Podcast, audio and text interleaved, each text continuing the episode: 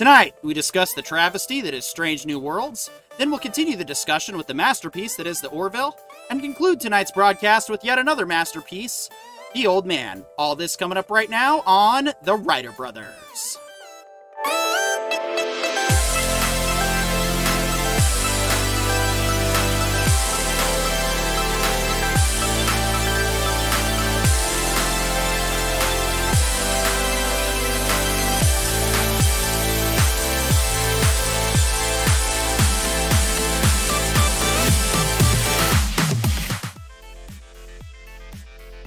Welcome back to your Tuesday night recap for Star Trek The Orville and the Old Man. My name is Petey York. I'm your host this evening, joined once again by the ever so lovely Pollo Zapatos off to my that direction, and my other co-host slash uh analyst slash witch in residence slash really annoying guy, Orion Rich in residence. There it is. I you like to try to get at least one disc, and sometimes on myself.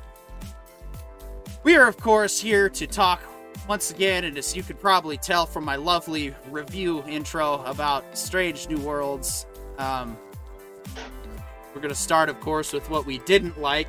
And uh, who who who wants to go first? Because I can Well, go fir- first. first, I'm going to say let us all raise a glass for Hemmer. Yeah, Um, you know, he he went out like an absolute boss for the record, and uh, you know, uh, the fact that he is gone is basically killed my interest in the show because let's Yeah. be honest, he was the most interesting character there. yeah. My enthusiasm for for Strange New Sucks really dies with the show. And uh, up uh, fan mail from uh, Maria with T and Telly. Nice, You guys, yes, us guys, are here to discuss whether or not we like Strange New Worlds still. I'm, you know, I'm going to watch next week's episode and we're obviously going to still talk about it. I, I'm just, it, it's it's like Kenobi all over again. I'm not mad. I'm just really disappointed. It's really what it's going to come down to. But I got to say why I'm disappointed so they can maybe improve for next season. I'm not quite off board with watching next season. So, Welcome, Maria. so we'll, Yeah, I we'll mean- see. But I why don't mean, you go ahead, me- Corion? Um. Yeah, so this episode is a blatant ripoff Real quick, of real quick. Aliens. Oh, Shout oh. out to Maria with T and Telly in the chat. In, Hey, hey. Listening in right now. Yeah, yeah. Go ahead. So, yeah, I mean, look, it's a blatant ripoff of the movie. real Alien. quick, real quick though. Shout out to Maria with Tia Telly. Thank you for joining the chat. Real glad you're here. So, uh, yeah, so I just also want to say before I go do, too deep in, shout out to Maria from T and Telly. Oh yes, agree. Shout out you know, Maria. I mean, Tia you, you, you can't you, you can't go without that. I'm gonna be honest. I don't think there's enough praise that you could really give somebody like that, and I'm really excited to That see more of her. Uh, uh, of her uh, Zen Buddhism type shows where she tries to help people. That's really awesome. That that's amazing that you're putting yourself out there like that. Eventually, we'd like to have a philosophy show, whether it's going to be head up by Corione or uh, myself or whatever. We're still figuring out the internals and scheduling for that. But you're make you're doing it now.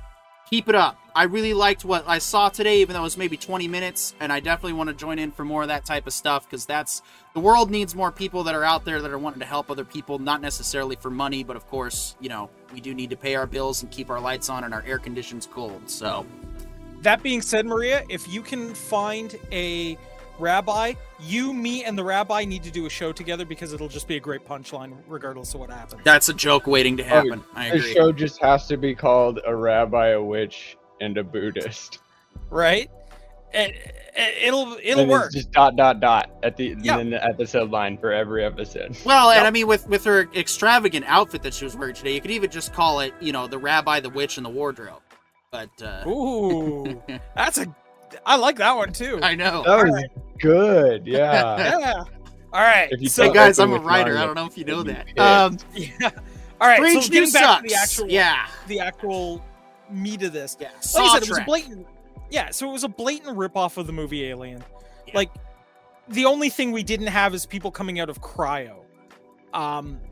You know that that's really all it was missing, and even Oh, then, well, the the We casing had at the end, in cryo when we encountered the start. right? They're all so frozen there- on the frozen planet. yeah so there we go right it's um you know they they decided that for some reason the arguably one of the best characters that Strange New Worlds actually gave us. Um, you know, an engineer that actually felt like a cranky engineer. Um, you know, they decided to get rid of him uh, either because, you know, he was just too cool for this show or, you know, uh, I, I guess like they actually figured out he was worth the money they were paying for him.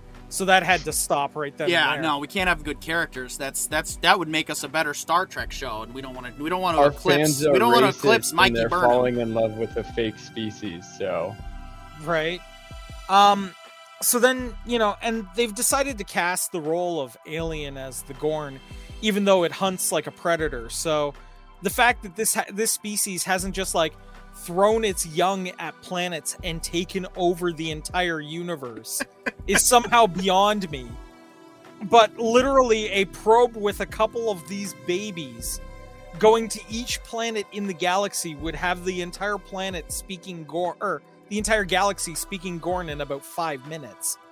Um, Except you that they kill each other, though. So they decide who the alpha is, and then there's like a power struggle because you know we need the plot to happen in this specific way. I, I just, it's, it's, this is an example of shit, it's a right? great video game. It's a really fun video game. You know, Yeah, save like- your team before all of them are either impregnated or eaten. yeah, I mean, like it's it's also a great was idea for a standalone sci-fi movie. right? Uh, named but- Alien. Yeah, but it, this is this is just like this was ridiculous. This was completely unnecessary. Um, by the end of it, we've lost two characters, one of which was really decent. The other one, I mean, had some problems, but we were actually getting some depth out of. Which again, now the only character that we have any character depth for really is Lahura, and even then, I don't know. I, I feel like you know after I saw her emerge from like the, I don't know, the the room under the the space stairs, you know, um, Harry Potter style. I I wasn't super interested.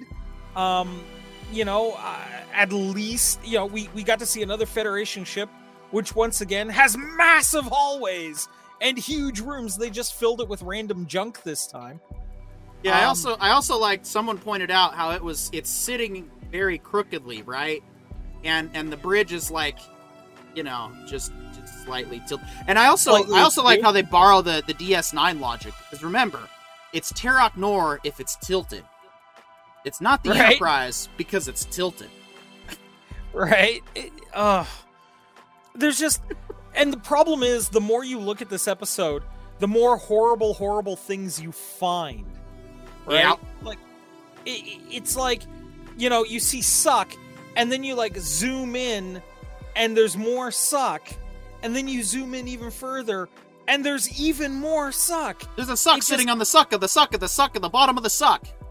Yeah, it, it, it's it's ridiculous. It's ridiculous that this got past anyone in the writers' room.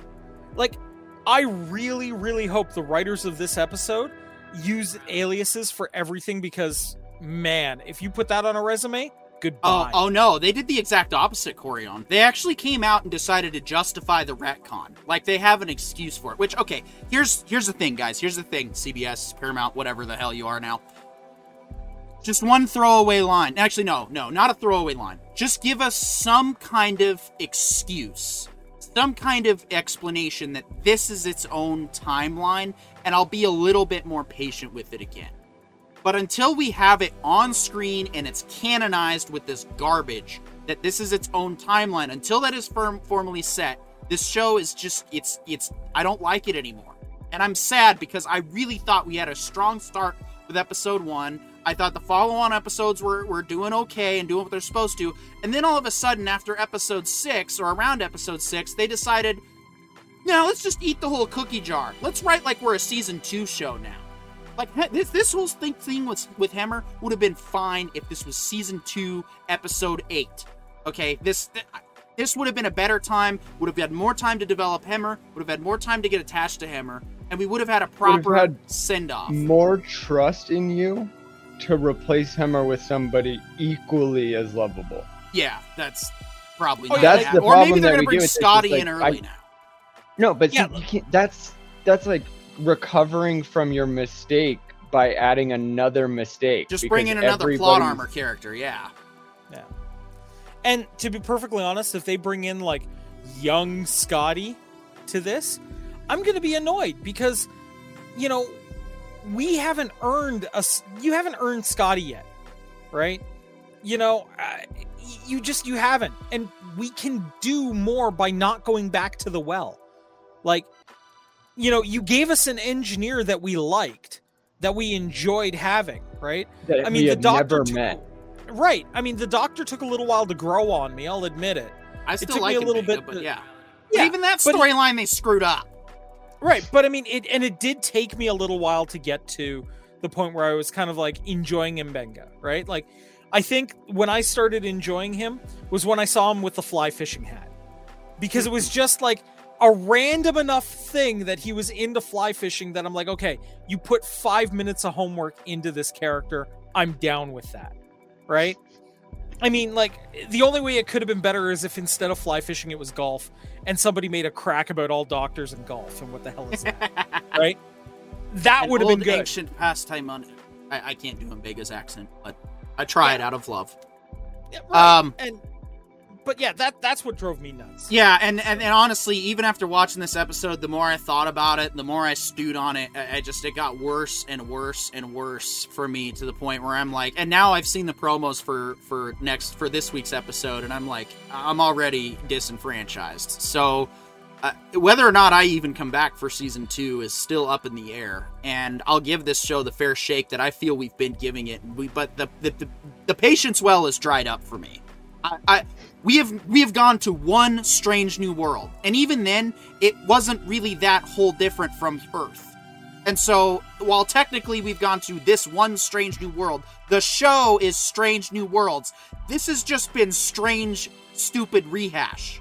That's all this show has been. Strange stupid retcon is probably a better show better show title right now because that's all they're doing is they're and then, then they're stealing from aliens and It's not. where's it's the originality? not- well, yeah, it's it's not that it's stealing.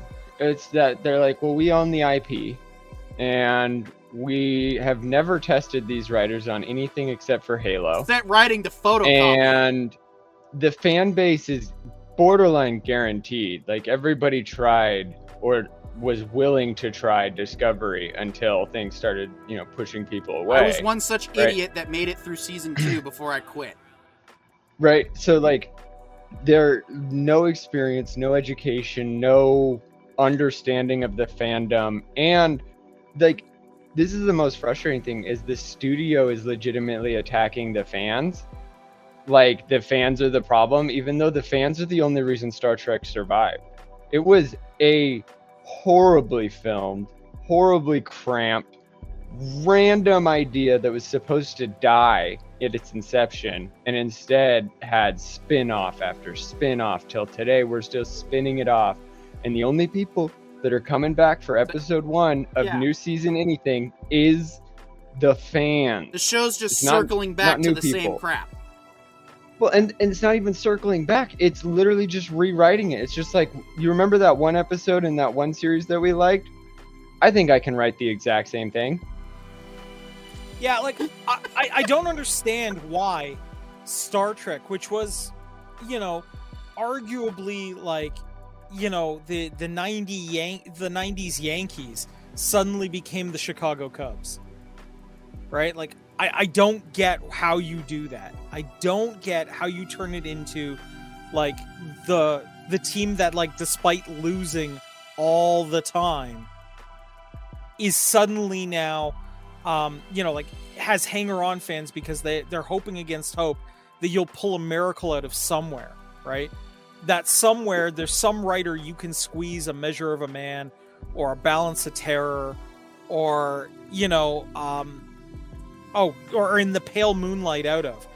But I mean, guys, y- you got to come out of the the gate was something better than this. This is just you And got to. guys, stop pretending like it's hard. You already have a perfectly realized, wholly developed society, system, structure, like everything world building that makes writing hard. Yours is already done. Yeah, like skip ahead to the next part. Now let's just do character development. That's all you need to practice. That's all you need to focus on as long as you abide by the laws of the land that were already proven for decades of success. Yeah, like I mean, the formula for a Star Trek episode is not particularly difficult. You literally pull out a, a newspaper or a news source, go back two weeks from when you're writing, pick the topic, and uh, just make it hyper extended, and that's the alien culture that they're visiting. And then you play Read out the moral and ethical book. ramifications of it. Read a book. Yeah, And like- then now try to write it into the universe according to the universe. So Read a So I'm short story. I'm getting ready to work a little bit behind the scenes, and there's a certain way I've got to set it up. I just want to make sure. Was there anything that we liked about this episode by chance? Um. Okay, I like the theme that- I like that I forgot it. I, I I will say this though, there were a couple of things that I did actually like, and most of them revolve around Hammer because first we got to see Hemmer as counselor uh, on the ship, which I thought was adorable because the cranky engineer being the one that's the, the most spiritual of the team Real is quick, a really great real idea. quick, Corio, we, we do have uh, we do have some fan mail from Citizen Wayne. They need more character development. At this point, I would think the hardest part is to not make each episode feel like a redo of some prior episode. Yeah. Yes, and you know what, Citizen Wayne, I'm actually going to finish this segment off with a with a nice rant about it here, but I'm going to let Corion finish his thought while I do a little magic behind the scenes to set up for our next segment. Okay, so um Hemmer being like, you know, uh, ship dad, I thought was pretty adorable. Um I do like that they continued to make sure Hemmer was a pacifist the whole way through. Yeah, He literally said at the like one of his last lines before we know he's done goes along the lines of I won't kill them, but I will protect my people yeah. and that is a wonderful thing for him to go out on uh, in terms of, of ethics and morality there And uh, I- yeah, Citizen Wayne uh, says uh, writes uh, aliens versus predators. No, aliens and predators combined. Hundred percent. Yes, we we yep we agree with you Yeah. on that. Absolutely. Yep. So, so oh there was one last one and that is spock actually being able to reach in and pull out his rage there was a decent idea idea it sloppily wasn't- executed. yeah it was sloppily executed and it sh- he should have the f- mental focus and fortitude to be able to pull to rein it back in Yeah. after the event Yeah, you want That's to you crap. know, but the take a initial time to show his spiritualism. Just meditate for a second. Like you see Yeah. him do all this rage, and then the nurse goes to bug him, and he's like, "Stop!" And then he goes back into his chanting until he's back to normal. He's like, "Sorry, I needed to fix myself." Right, like at the Yeah. end of end of the Attack of the Clones flight, where where Yoda picks up his walking stick and goes back to you know hobbling again, something like that. that's it is exactly what we need. Instead, it's it's it's. So honestly, this this episode I pretty much blame on Game of Thrones, uh, not directly, just in the fact that it it's it got so popular with the formula of oh let's build up this character, let's kill them off. Oh, isn't that shocking? And then we're gonna rinse and repeat for five eight seasons, and it'll never get tired. Here's the problem. Here's the problem. Strange New Worlds. Uh, I don't even know if writer is a title you deserve because you can't write. You just copy homework.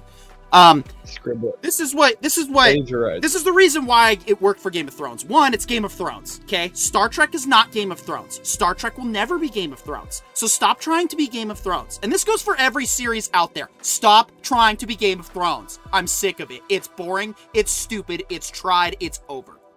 The thing that re- that worked for Game of Thrones was the fact that we had nine episodes to get to know Ned Stark. He was the focal point of the episode. Hemmer, we've maybe had three, maybe four episodes he's been in. We don't really know this guy.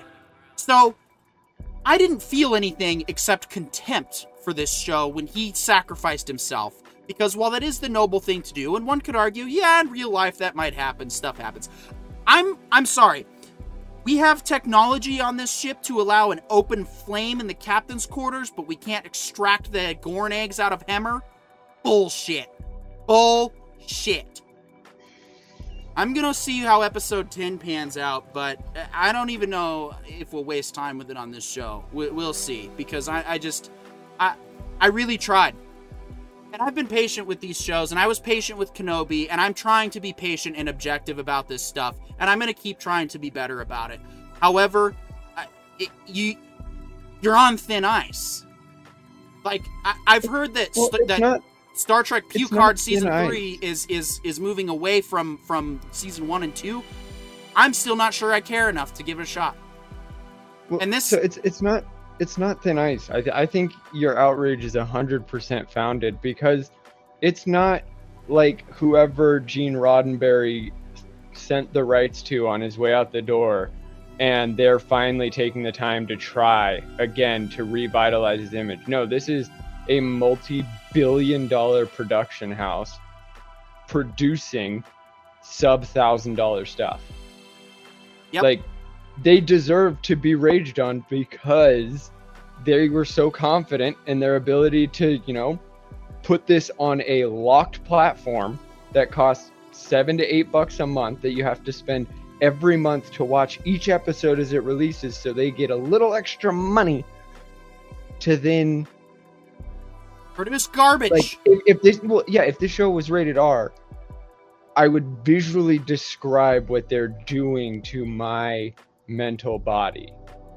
And I'll leave it to other writers to explain to these writers There's a where South that's Park going. episode for that. The Indiana Jones South Park is where you're going, isn't it? There you go. Yeah, that's all The we need to say on that. one. Uh, got another uh, some more fan mail from Citizen Wayne. Did you guys happen to watch Kurtzman on Wil Wheaton's after show? He comes off to me as a mass marketer more than somebody who cares about the spirit of Trek, one man's opinion. Yes, uh, I didn't see it. I, I think if I if I understand what you're saying, I'm a little confused, Citizen Wayne. I think you're saying that that he only gives a shit about making money, which is laughable because they're trash talking fans who give them money in the first place, and and that he's not focused on the spirit of Star Trek. Which, if that's what you're saying, I 100% agree with you.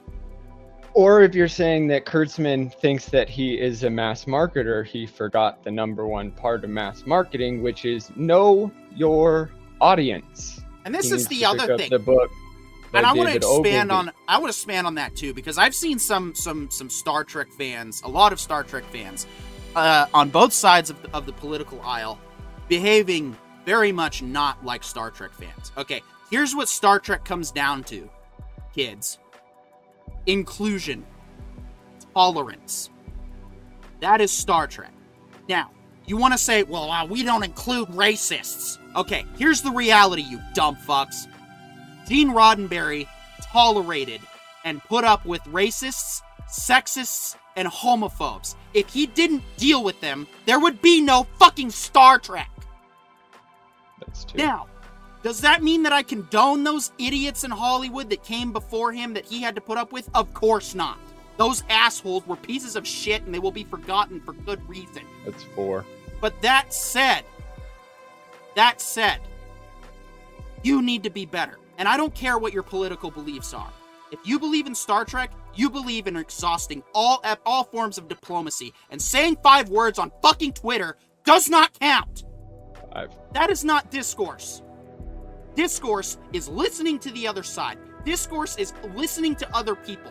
The Writer Brothers, we are about restoring respect into discourse. So if you want to come on this show and you want to talk about it and we want to have an, an honest discussion and debate, good.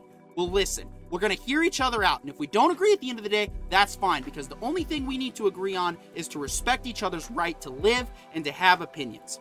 That is Star Trek. If you don't do any of that, if you just block people on Twitter, Facebook, whatever, any social media, that is not what Gene Roddenberry taught you. That is not what Gene Roddenberry stands for.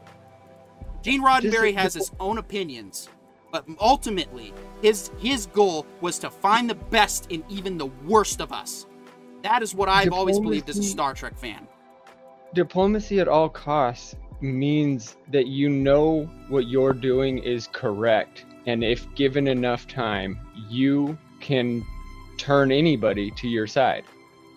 So if that's what we take Star Trek and that's what we take the Federation to represent is just diplomacy. Let's talk until they understand why they're wrong and we fix it because you know we're super Yes. advanced and we've made it this far, right? And you So, also have to be open to the fact your even if your ideals are super biased towards one slant or the other, and make no mistake, Gene Roddenberry was very biased.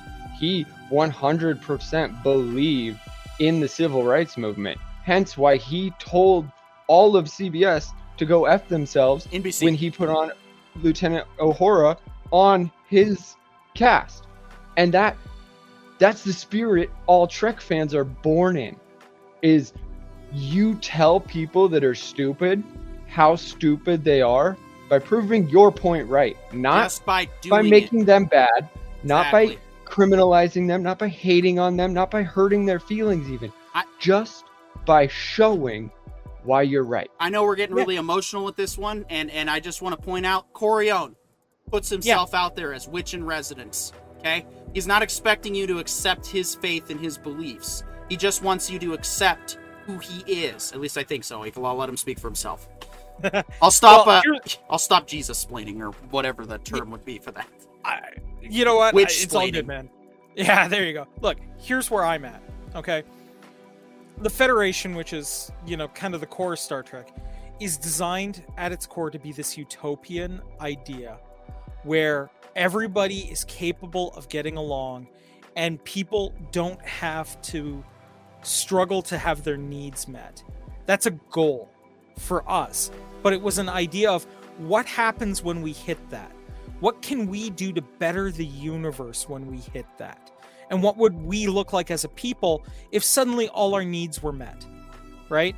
If we had a magic slot in the wall that can produce what we need to get, you know, to get through the day, uh, or, you know, systems are designed that way. And if we got there by working with other people, wouldn't we share that with everyone else saying, hey, we have all this cool stuff that we're willing to share so long as you agree to some principles about how we share it. Right? That that's really what the federation at its core is is more or less about is we have cool stuff. We want you guys to have cool stuff but we have some rules about how we share our cool Right. stuff. We're not going to So give long as we- five year olds phasers. right. Um Mm. so Well, you know but And other than that kind of- you're allowed to do the- and be what you want Yes. right and and that was that was part of the implication was that like they already did try to give five year olds lasers and they learned from it. Right. And the the thing of it Good is, the modern like Kurtzman totally didn't get that message. He totally did not get that the problems inside the Federation have basically been solved. Right? That, you know, if we were living there, you know, Petey could have his own ship, travel around if he wanted to, right? John could have uh, uh, his own farm somewhere, right? Um, I could start my own little hippie commune on some little moon in the middle of nowhere if I wanted. That I'll come and Right? bombard because I feel like it. Well, you know, whatever, right? uh, you know, chances are you'd probably bombard it with like Bombard Party it with favor. love. But Well, not to mention not to But- mention that like the farms they're growing even, they're not for food. No, like they're for uh, fun. Picard's brother, it's a wine farm so that he can, you know, get Get back drunk. to the old roots. But he's not also got corn growing in the background. He never talks about it. No, I know? mean, like, you want to bet that there's like a bunch of guys that kind of got together and was like, you know, they were like in high school or whatever, and said, "Dude, what? You know what would be cool? We should grow. Uh, we should grow the stuff to make whiskey and just make whiskey, right? And you know, like the five of them got together, made some proposal, and bam, they're whiskey farmers now, right? Like, you know, that's the kind of stuff that would happen in this universe, and you know, and they get along because they're not fighting over who makes more money because it doesn't matter, right? Like if they're if they were having an argument over who makes more money, it would be like arguing over a game of Monopoly. Like they they you know they've grown out of it, right? And Yeah. that's the point. And that's what Kurtzman forgets about Trek. I feel like that's what Wil Wheaton forgets about Trek. I don't like Wil Wheaton anymore.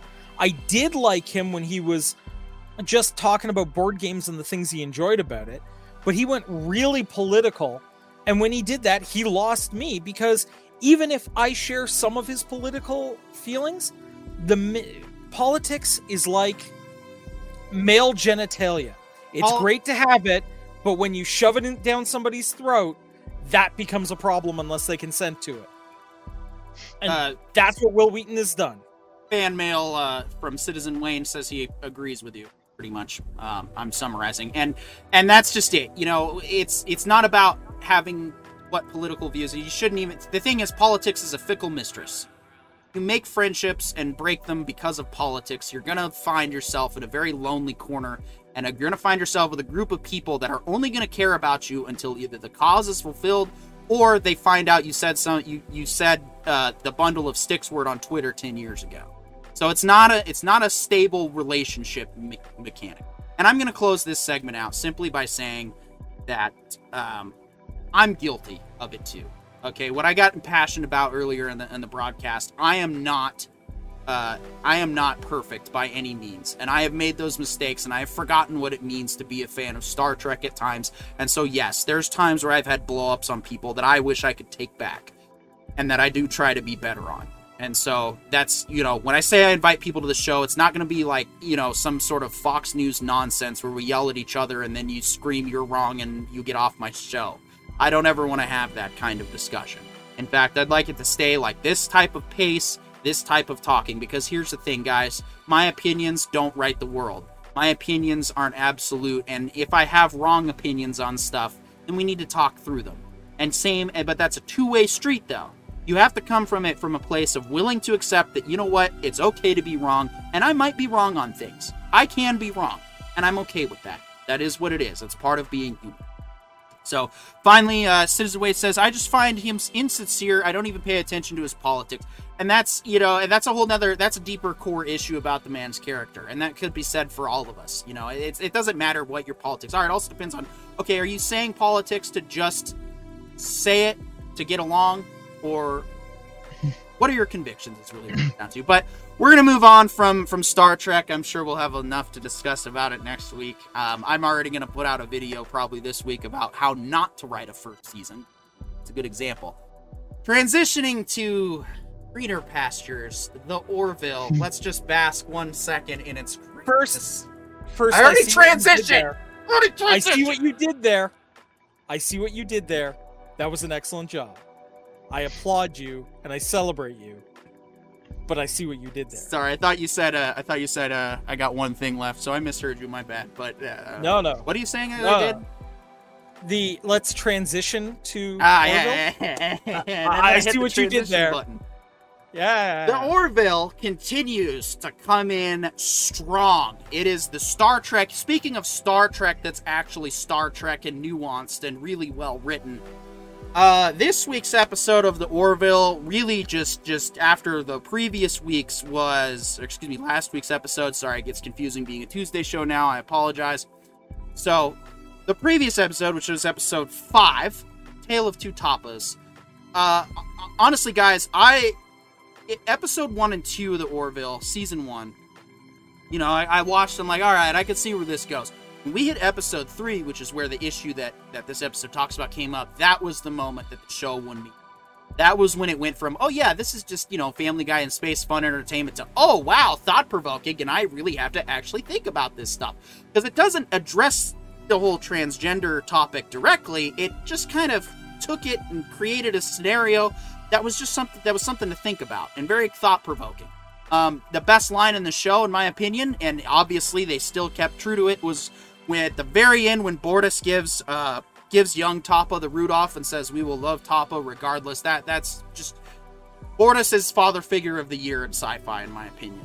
Um, I, I, think he's he's take the cake. And M'Benga was coming close, but he got released of his responsibilities, so he doesn't count anymore. And uh, uh, the old man is definitely suspect. But right now, Bortus is probably the strongest, uh, probably one of the strongest male protagonists on, on modern shows, and is is he just shines through this episode, and and everyone does, even Klyden, the actor who played Klyden. Well done, excellent performance. Sorry yeah. you got to be hated I, so much. You are doing a great job.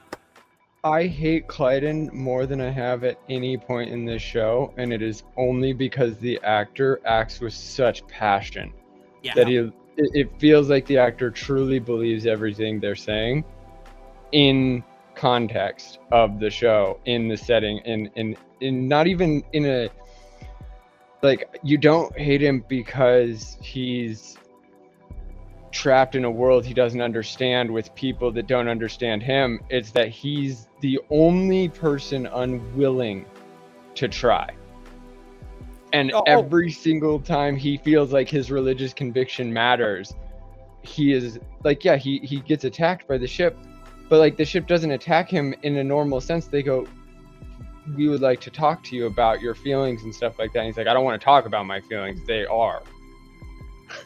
Yeah, like honestly, this is and this is uh, a textbook example of loving the player but hating the game, right? Because this is this is an actor who you know it's hard to play the bad guy, and this is a person that this is an actor that did an an amazing job. Like, Yeah, and to, to add to your point real quick, Corio, Louise Fletcher, who played um, Kai Wynn in Deep Space Nine, she even got death threats in the be- because Yeah, that's like- how good she was, and that's Oh, so.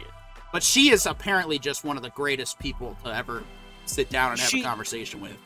from what I've been told, she's sweet as uh, as cherry pie, but um, played an amazing space Karen. Probably the best Um, villain in Star Trek, in my opinion. It's between her and Oh. Gul Dukat, but Yeah, no, Gul, Gul Dukat takes the cake. man. okay. Gul Dukat is is You, know, maybe they yeah. maybe they would have to split the trophy though because they're they just they're so bad and they're oh, okay. We're getting into it. So Yeah, back to Orville. Orville, Orville. Okay, so this is going to be a DS9 show here, real quick. so Orville, listen. Um, I would also I would also give serious props to everybody who was involved in the Isaac playing doctor scene because that is a scene that could have been played terribly by any other cast.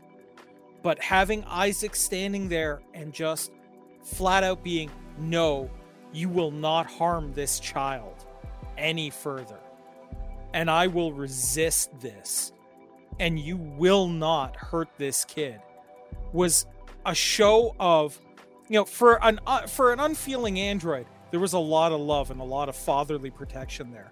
So while you know, while I definitely agree, Bortus gets Father of the Year, the runner-up is Isaac, Godfather of the year Godfather of the Year. That's yeah, the let- funniest let's go with thing. it. because he's Godfather to didn't see Claire's kids too. I didn't see Isaac as a father figure in that moment. I saw him as the truest form of a doctor. Yeah. You are 100% wrong, patient's parent.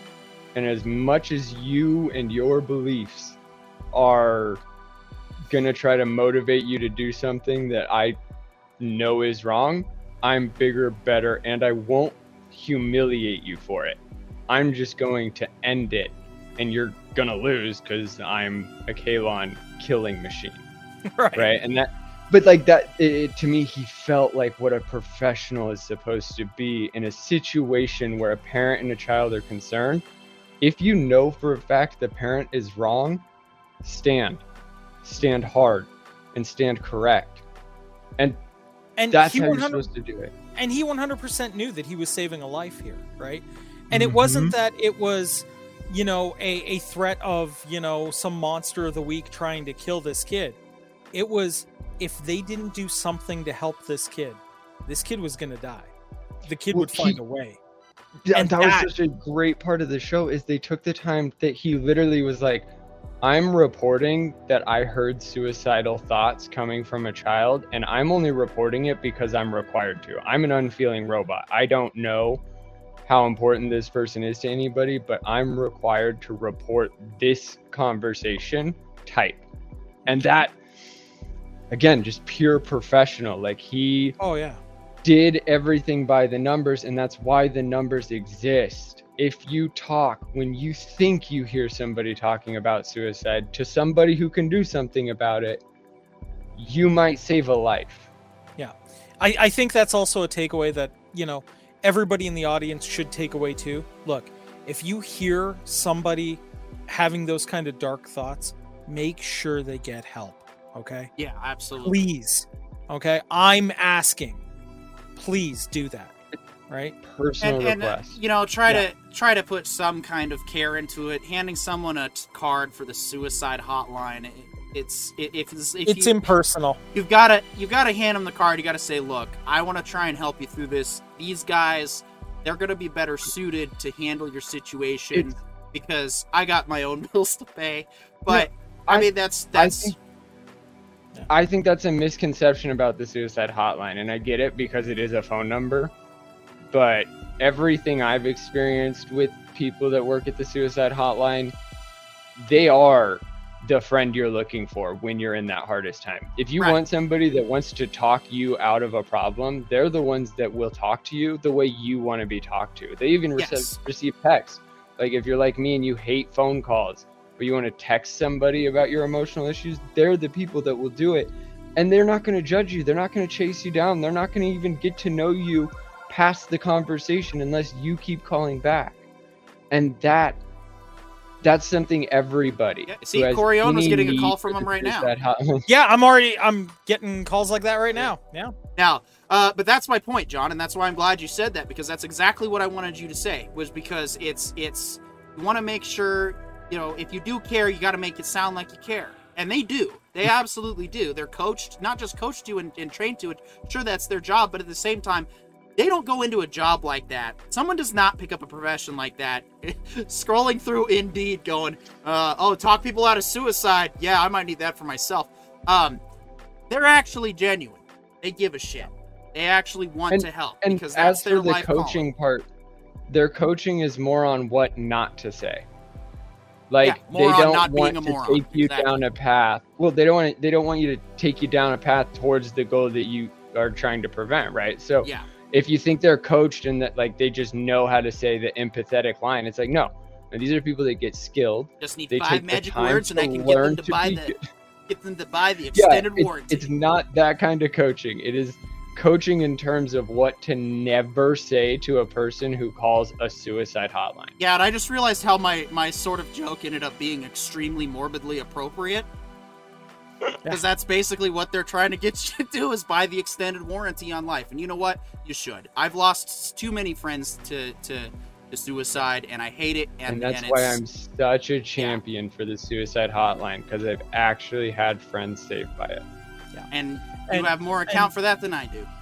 And I will say this: um, even if the uh, the hotline isn't necessarily your thing, look, there are other professionals out there. Um, I don't know a spiritual leader in existence that, even if you're not particularly a believer in their faith, won't sit and listen and talk to you and try to help you out of a situation. It doesn't. Speaking as somebody in that field, it doesn't matter to us what you believe in at that point. You're in crisis. You Your need life help, matters. and that's what we do. Okay, so And- anytime, reach out. Now, And we mean that from the bottom of our heart. Your life matters. Yeah, and Yep. you know what? I'm going to reiterate what I said on the July 4th special because I think it, it's it's related here. You know, the the the, dis- the the the decision to declare independence came down to John Adams, who was pushing for it, and then John Hancock being the deciding vote in a tiebreak. Two people are the whole reason that we're even able to do this show right now. So if you think you're that instant, you're not. You can make a world of difference in your existence, whatever that may be. You matter and we do care about your life. You know, all life is sacred. Some life is tasty and sacred, but in ret- in retrospect, all life is sacred, and we do try to give it. Yeah, we're making jokes, but some of us are coping. Uh, so No, back to the Orville, which does do a great job of dealing with this stuff. Like I said, episode one, I felt came on a little too strong for this very reason, but You know what though? If if we were sitting there in a writer's room and we knew we wanted to do this episode, laying the groundwork in episode one really does make sense. I am So yeah, so the fact that they put this together the way they did, kudos. Also, dude, the fact that the entire ship realized the situation and got together and basically tried to create a smokescreen for everybody involved. You know, that shows a community pulling together, which happens, right? I mean, can you think of a better um, example of, you know, North American culture at all than somebody's in trouble, we hear about it, we all do what we can to do it, even if it is just agreeing to go to a concert to listen to, you know, a- an alien sing human songs, right? Like we do that in a heartbeat. I, I still I mean- want my heart will go on, Bortus. My my heart will go on, wanting to hear. My heart will go on. You see, I want him to do something. You know what I want him to do? I want him to do "Can't Touch This." That's what I want. He can do In that too. MC I- I- I Escher MC garb. Yeah, yeah. Like I want him in MC Hammer parachute pants, doing. MC you know- Hammer, right? yeah, yeah. Do doing doing "Can't Touch This." Like well, Topa you can know- do this song. Can't change this now. Ah, right? Um, you know, uh, I mean, now granted, having Bortus sing "It's Raining Men" would also be amazing, Inappropriate. wouldn't it? Like, wouldn't it just be the greatest thing ever? Like, it's raining fact- men. Hallelujah! It's raining men. I actually like this song. It works for my culture. I think this is gonna be our new national anthem. okay, you realize, Petey, you've just made the highlight reel with that one. Like, when we do like a year in review, that's going on. Well, you know, since I quit smoking seven years, not seven years I smoked for seven years. I quit in 2018. I've noticed that my singing voice actually isn't as sh- sh- crappy as it used to be. Yeah. I, I've Um, probably but- exhausted all swear words for the next year for this show. Ah, well. But, you know, and I mean, the fact that we had a, an alien culture, like, we actually did visit a strange new world, um, you know, that had a, a very, a very Indiana Jones ish Temple of Doom. I was so frustrated that that was the background to this episode because those are my favorite stories right now. Ancient aliens, that kind of stuff. I just love.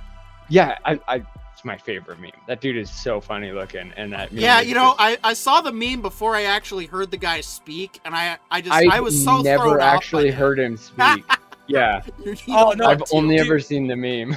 dude you've got to sit down and watch a couple of episodes with this guy um like the show the fact that it's on history and not the comedy network i'll never understand Well, right? I But- gotta give credit. He is well spoken, and he does pose a lot of good, thought provoking theories. Like he's not out there trying to sell you his his merchandise. He's actually he's actually invested in this stuff. It's his lifestyle. Like he's got he doesn't just have ancient aliens. He's got his own other shows and stuff that he hosts. So i know but at some point you and i, I mean, will have to have the ancient alien debate because this is there, there- there are so many great like simple things i can point to where i'm like what the hell but anyway um yeah i, I love that the b plot is the temple of doom right um you know and and it was played for humor too right um and i thought that was great i actually the Isaac cheat code.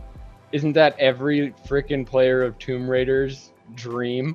Right to be able to just stand on the trap and not care. and, and tank it yeah right like there, there were some great moments there um and the fact that like i said that was the b plot like they really packed this episode in and i love the idea that we have a character that is going to be our our i don't know our academy student pov character going forward Hmm.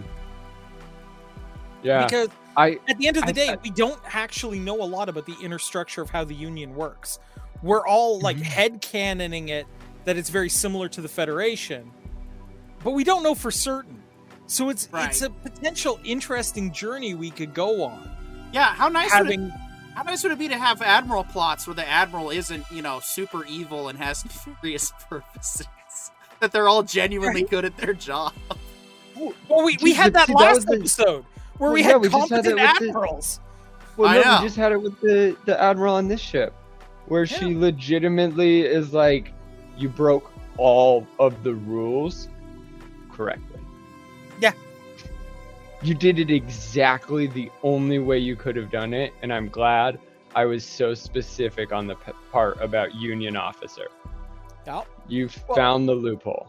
yeah like you know she she had to yell like i am sure she was ordered to discipline the captain and the first officer Yeah. and she, That's- so she the gave part- them a, a, a, a well i'm willing to bet it was like she gave them a right proper you know stern talking to because she was probably ordered to That's the thing, though. That's what I don't think about it. Like, she was such a good admiral because every admiral knows that even when your troops break rank correctly, you need to reprimand them. Yep. And that's what she did. It felt like it was her job to do it, but she also took the time to go, and tell Miss Topa I wish her all the best. Yep. Like I I feel like the talk or the talking to was just Admiral's job. She knew she had to do it no matter what, but she took the time to add that piece in there because she knew that they did the right thing, but she could never say it per her rank. Yep. And so that's why she that was more of the motivation to go chew him out was like you need to be chewed out, but I also need to tell you thank you. Exactly. Like Don't It was- do it again. Amazing, by the way. You're great. exactly. Like that's that's basically what it was right? Was i i'm you know so that when i report into you know the head of the union when he asks you know did you discipline them? she can 100% say oh yeah they got the message right? Without you know so she's not breaking the rules either right? Everybody got their appropriate level of, of you know uh dressing down but let's be honest if that admiral had truly wanted to uh, you know to discipline them properly they would have been you know promoted to some ice planet in the middle of freaking nowhere right? That that's not what happened here you know? Mm-hmm. um, like they, they weren't sent to Slough House, you know, like it was just the the you know the the official enough you know chewing out Well, that they can continue on, but everybody knows what exactly where they stand. just based off of like canon even from the episode like the the trial they were able to pull it up in the holodeck. So part of me thinks that like she's not going to have to report to the union officer but the union officer can double check to see if he if she did properly reprimand them. And he you know pulls up the holodeck and goes yep she said everything exactly as the book tells her to. And it's like it's not necessarily that it's gonna happen or we will ever see it happen. It's just that like there is enough canon to show us that like when there's three in a room there's a recording. Yeah. even when there's one in most cases. Right? I mean and you know we could even you know accurately guess that you know everything that happens on a ship is probably recorded somewhere right? We can probably make that uh, that guess and assume it's probably correct yeah and that that would actually be a really fun thing for them to like take us through the process of the union in terms of like their privacy laws Mhm. because there seems to be a lot of respect for privacy but it doesn't seem like they actually have any Yeah, you're you're bringing up one of the paradoxes of Star Trek that they don't really address. You know, uh, computer, where is so and so? So and so is located here, and we at the Federation we respect privacy. Uh, no, I, I don't know what you guys define as privacy exactly, but it's clearly not the definition that most modern Americans have. yeah well i mean Yeah. i, I But imagine even in then, the- like in space uh, or in in the military, you're supposed to ro- report into your, you know, your SO, so that way that they can tell anybody that needs to know. Oh Yeah, yeah, like, that's I- the reason they come up with. I, I would imagine that the way it works is certain inquiries are only allowed based on either some sort of relationship or rank.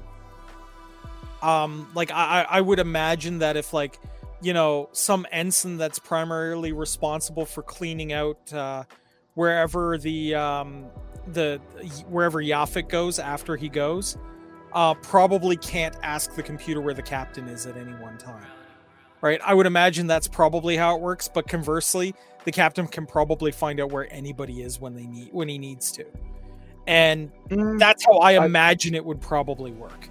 I get the vibe that it's a lot more open. I feel like the thing that with privacy is like a lot of a lot of privacy as we know it in modern times is more just about like what shameful things can I do Yeah. Without right. ever being narked on. All right. Uh, and this show, late, late but not forgotten. Let's welcome Brandon to the show. Brandon. give us your quick thoughts on Orville, then we got to move on to the old man. Uh, Orville or the Orville episode. Oh, I I liked it a lot. Um, I thought it was interesting. It was interesting way to touch on that topic. Um, as far as I'm concerned, it was a it was an interesting way to go about doing that, and I wasn't surprised by the fact that it was Bortus who gave the password. It kind like it kind of made sense to me. Um, I thought it was the doctor because Kelly told the doctor no, That and that, she that's fair. sent was good note, so I was like, yeah. I, I, I did didn't. I didn't inherently think it was him, but I wasn't. It wasn't like. Then again, I don't think it was supposed to be either. To be fair, but I, I wasn't like my mind wasn't blown when it was Bortus was like I did that, but like at the Well, same and time, but his reasoning I don't think it it was seemed- never. I, I don't think it was ever supposed to be a like mind like a mind blowing twist. Just a small twist uh, that helps sink in the the fact that to show what this man has stated the whole time, like from the get go, like after seeing Rudolph, the red-nosed reindeer, like of all things, uh, he has been on the boat of like let them be them, and uh, I really liked the clever uh, way the the um, Isaac's position of or what he th- his way of dealing with the situation of like I'm not technically an officer nor am I technically the crew I'm kind of just allowed to be here and so I can kind of do whatever the fuck I want or whatever I want and what's gonna happen they dismantle me like like I no, no one really has jurisdiction over me I just kind of exist and I'm allowed to be here uh, which I was kind of glad that happened because I was worried. I was like, "Are we about to lose the Doctor? Like, that's not gonna be great." Um, trying to think because I was thinking about the other episodes on the way home. Oh, you were Especially- you thinking about how the Orville did Strange New Worlds episode eight better than Strange New Worlds episode eight did Strange New Worlds episode eight? Wh- which one was episode eight again? Right, the last episode is episode eight. So No, Strange last New one was nine. just did Aliens versus Predators nine. Nine. So nine, episode nine. How it did Alien versus Predators plus Predators and Yeah, Aliens are the it- same thing, it- and then Orville did that two episodes ago, and they did it better and correctly. and it Well, actually made sense. yeah. Why nobody? Better, it it's- actually that's made pretty sense why subjective. Nobody's ever, Are, Yeah, nobody's I ever know. met are, this you- are race, talking about and their the entire Gorn? area is black. Are you, like, you talking about the Gorn touched episode? Yeah, We're, we're not. Gorn uh, I'm sorry. We, compared. we've I mean, already we've already covered the Gorn episode, so let's just please keep. it Yeah, to let- let- I have not. I know. Yeah, but let's, Um, let's move on because if not, we're gonna be on the. I'm gonna the- rant again, and it's not gonna be pretty. I guess. I I, like. I was gonna say it's gonna be a six-hour show, and we're gonna be. You're allowed to like the things I don't, so it's all good. Yeah. That's why when I saw your post uh, earlier, I was like, "Oh well, me and you have very different takes. I can see that's clear." Damn. Like I was definitely sad been and nice to have that, frustrated with the ending a little bit, not Yeah. for quality reasons, just because that was my favorite character. Like, That was everybody's favorite character. yeah, it was like yeah, it was I that think the thing show of like just died with him. I was like, it was a thing of like, I was like, ah, like I appreciate what you've done as a storytelling point, but I hate you because that was my favorite character on the ship. Oh, the mixed emotions on this one, like, uh, but honestly, like I was weirdly looking forward to the Star Trek episode, and I liked it. But Orville, um, I liked it. I thought it was interesting in a lot of ways.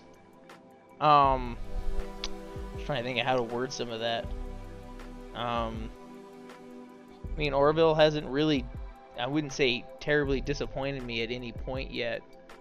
Um, I was curious, though, I will say, in regards, I forget their name, but uh, Bortus's spouse, I was Klyden. curious, Klyden, um, what they would do, and I, I, I feel like he is going to use this Clytus leave Klyden leaving Clytus Klyden leaving like he has done many many things in the show. He's gonna wait a while and that's eventually gonna come back full circle. Like Yeah, just I like mean- everything else he does. It's too good of a setup to not Yeah, like Hmm. Klyden leading a group of deprogrammers seems like a thing that's Mhm. gonna happen. Klyden leading like uh just uh, this hostile group I see Klyden going and taking out the uh the female leader now. Oh, like that's good. like like that would be the full circle, you know, like the next call we get with Klyden is them having like they're like going to save her because she's having an emergency distress beacon, right? And they arrive and there's Klyden sieging wherever That- she's at. That could be. That's cool. kind of where I see it going. Or, you know, the other way it could go too, which I think would be also really interesting, is Klyden goes full 180. Mm, Spirit Quest Realizes because that Klyden most hasn't of been Klyden's alone issue- yet. Most of Klyden's issues is mostly out of resentment and not understanding where it comes from. Also, that Klyden is kind of, like, in a weird way, Ky- Klyden is kind of closeted because he had this Oh. surgery as well, right? It's yeah, not and he was of forced like, to believe it. Like like he is forced to accept that he doesn't belong in the universe without this surgery and has spent all of his life Believing knowing was about it. Yeah. yeah. and now even in the time where he could have, you know, done the 180, he didn't. And now his whole family like they still love him, but he hates them. And like yeah, you could really see like a spiritual journey uh, where he goes and realizes that like his hatred isn't for them. It's for the fact that they, he knows that they would accept him the moment he's ready, and he just can't let himself be ready because Yeah, it's, it's the rest self- of his life he's never been resentment accepted. Yeah. Yeah. of Like- everything. Like I'm thinking about um you know because we were talking about Deep Space Nine, right? I'm thinking about that like weird 180 Dukat did where he's like, you know, he was all like, you know, pro Cardassia, pro Dominion and whatnot, and then there's that shift where he has that mental break, and suddenly he's trying to be the Antichrist, right? And I- I'm sitting there going like, we could totally see Klyden do a shift like that, and that would be amazing too. I would also say, uh, I was re- so one thing I was curious about is when uh, chief medical doctor lady went down to talk to Isaac, and Isaac responded with, "I didn't do it for, I forget child's name, um, Topa. Topa. Name of the episode's two Topas. Um, All right, it's all good. so one thing I uh, that I ki- I saw, but I it kind of surprised me was when he the next line he said. I thought he was gonna go one way, and then it went like similar direction, but not quite the way I was expecting. You 100% thought she was he was going to say I did it for you. Yeah, that's exactly where I thought that was going. A thousand percent. And you Like- know what? That was the subtext like that was 100% the subtext of the whole Oh thing. yeah, He only Yeah. volunteered when she volunteered. yeah. and I 100% he was believe it it was to save her career. Yeah, because then he loses her, and that comes back. That comes back around to my, my the theory I've had for a long time of like Isaac has emotion, but doesn't understand it. It would be like, it, it it's almost like if you took Spock and put him like deep down the road of, of the you know the no emotion thing, but like also if he was under the perception that his race couldn't feel emotion at all not just that they like suppress it and try to remove it but that just wasn't capable and then slowly had this decline of like like kind of like what we've been watching him do but with but on the end of like not thinking that that's even possible and so which changes your perspectives and reaction to things so like that was awesome because I always weirdly liked them as a couple. Like it was just the weirdest couple that I I, oh, I kept shipping the hell out of. I was just like, I need this to return because it was always interesting to watch. Like Well, I was I observing is- Isaac observe the relationship. That's what I find really funny because I think, I think Seth MacFarlane figured it out, and he's working it on writing it out. But I think he figured out how to prove that even if we get general intelligent uh, artificial intelligence, that it will still understand and have access to emotions. Yeah, And I think he's trying to find a way to prove that like emotion can be evaluated as like a function graph. And that's what he's demonstrating with Isaac is he's taking Isaac's taking the time to actually learn the graph. I, I would and also he's getting closer to it. I'd also make the the weird point of out of all the couples to date on this sh- on that show, they are hands down the most stable couple out of everyone. Even Most with Isaac constantly not, other. yeah, even with Isaac constantly not under like faux po all the time, foot and mouth. like still most stable and functional relationship aboard the ship. That's 'cause Like without doubt. communication's easy with him. It's Yeah, easy to it's communicate feelings. Exactly. Yeah. It's See, I was thinking that was an opening for a joke about a battery operated boyfriend, but also fair, fair, fair, fair enough. that was a good one. No, yeah, I was I, I liked the episode. It wasn't it wasn't anything like okay, so I shouldn't say it wasn't anything crazy because in a sense the topic that he touched on was a pretty wild topic. Like that was bold. That was a that, that could have that could have that was one of those things that that would have been really easy easy to have go a direction that causes lots of issues and he handled it well, I think. And it was interesting to see the way the he dealt with it. Huh? he hasn't killed the spirit of the show while dealing No. with this.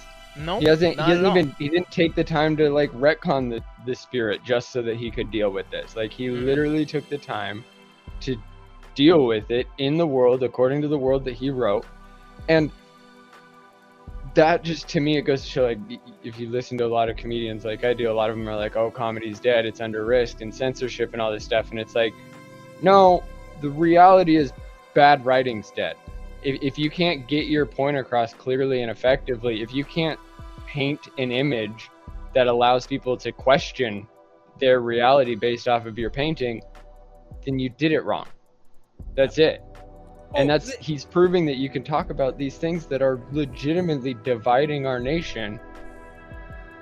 Not just our nation, talk but the about it. entire world. Oh yeah, and and Yeah. you know, I'm gonna say this.